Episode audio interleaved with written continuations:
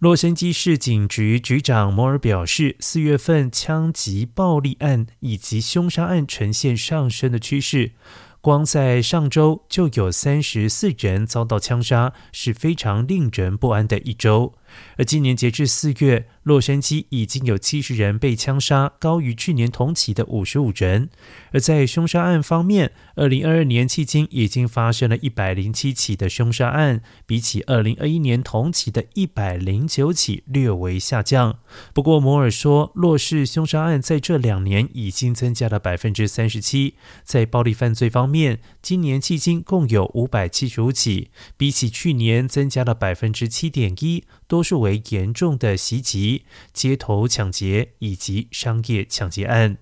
而两年内暴力犯罪案也上升了 百分之十五点二。 对此，洛杉矶市警局针对了枪案频繁的地区已经加派人手巡逻，并且与市长办公室的减少帮派和青年发展计划小组共同合作。摩尔直言，洛杉矶治安最大的问题是枪支太过泛滥，许多人手上有太多把枪，并且举例七七街分局的加强执法小组就在十六起的街头案件当中弃获了二十把枪支，包括了一些突击步枪。而该局会将资源着重在打击暴力犯罪上，继续扭转枪支暴力和凶杀案的发生率。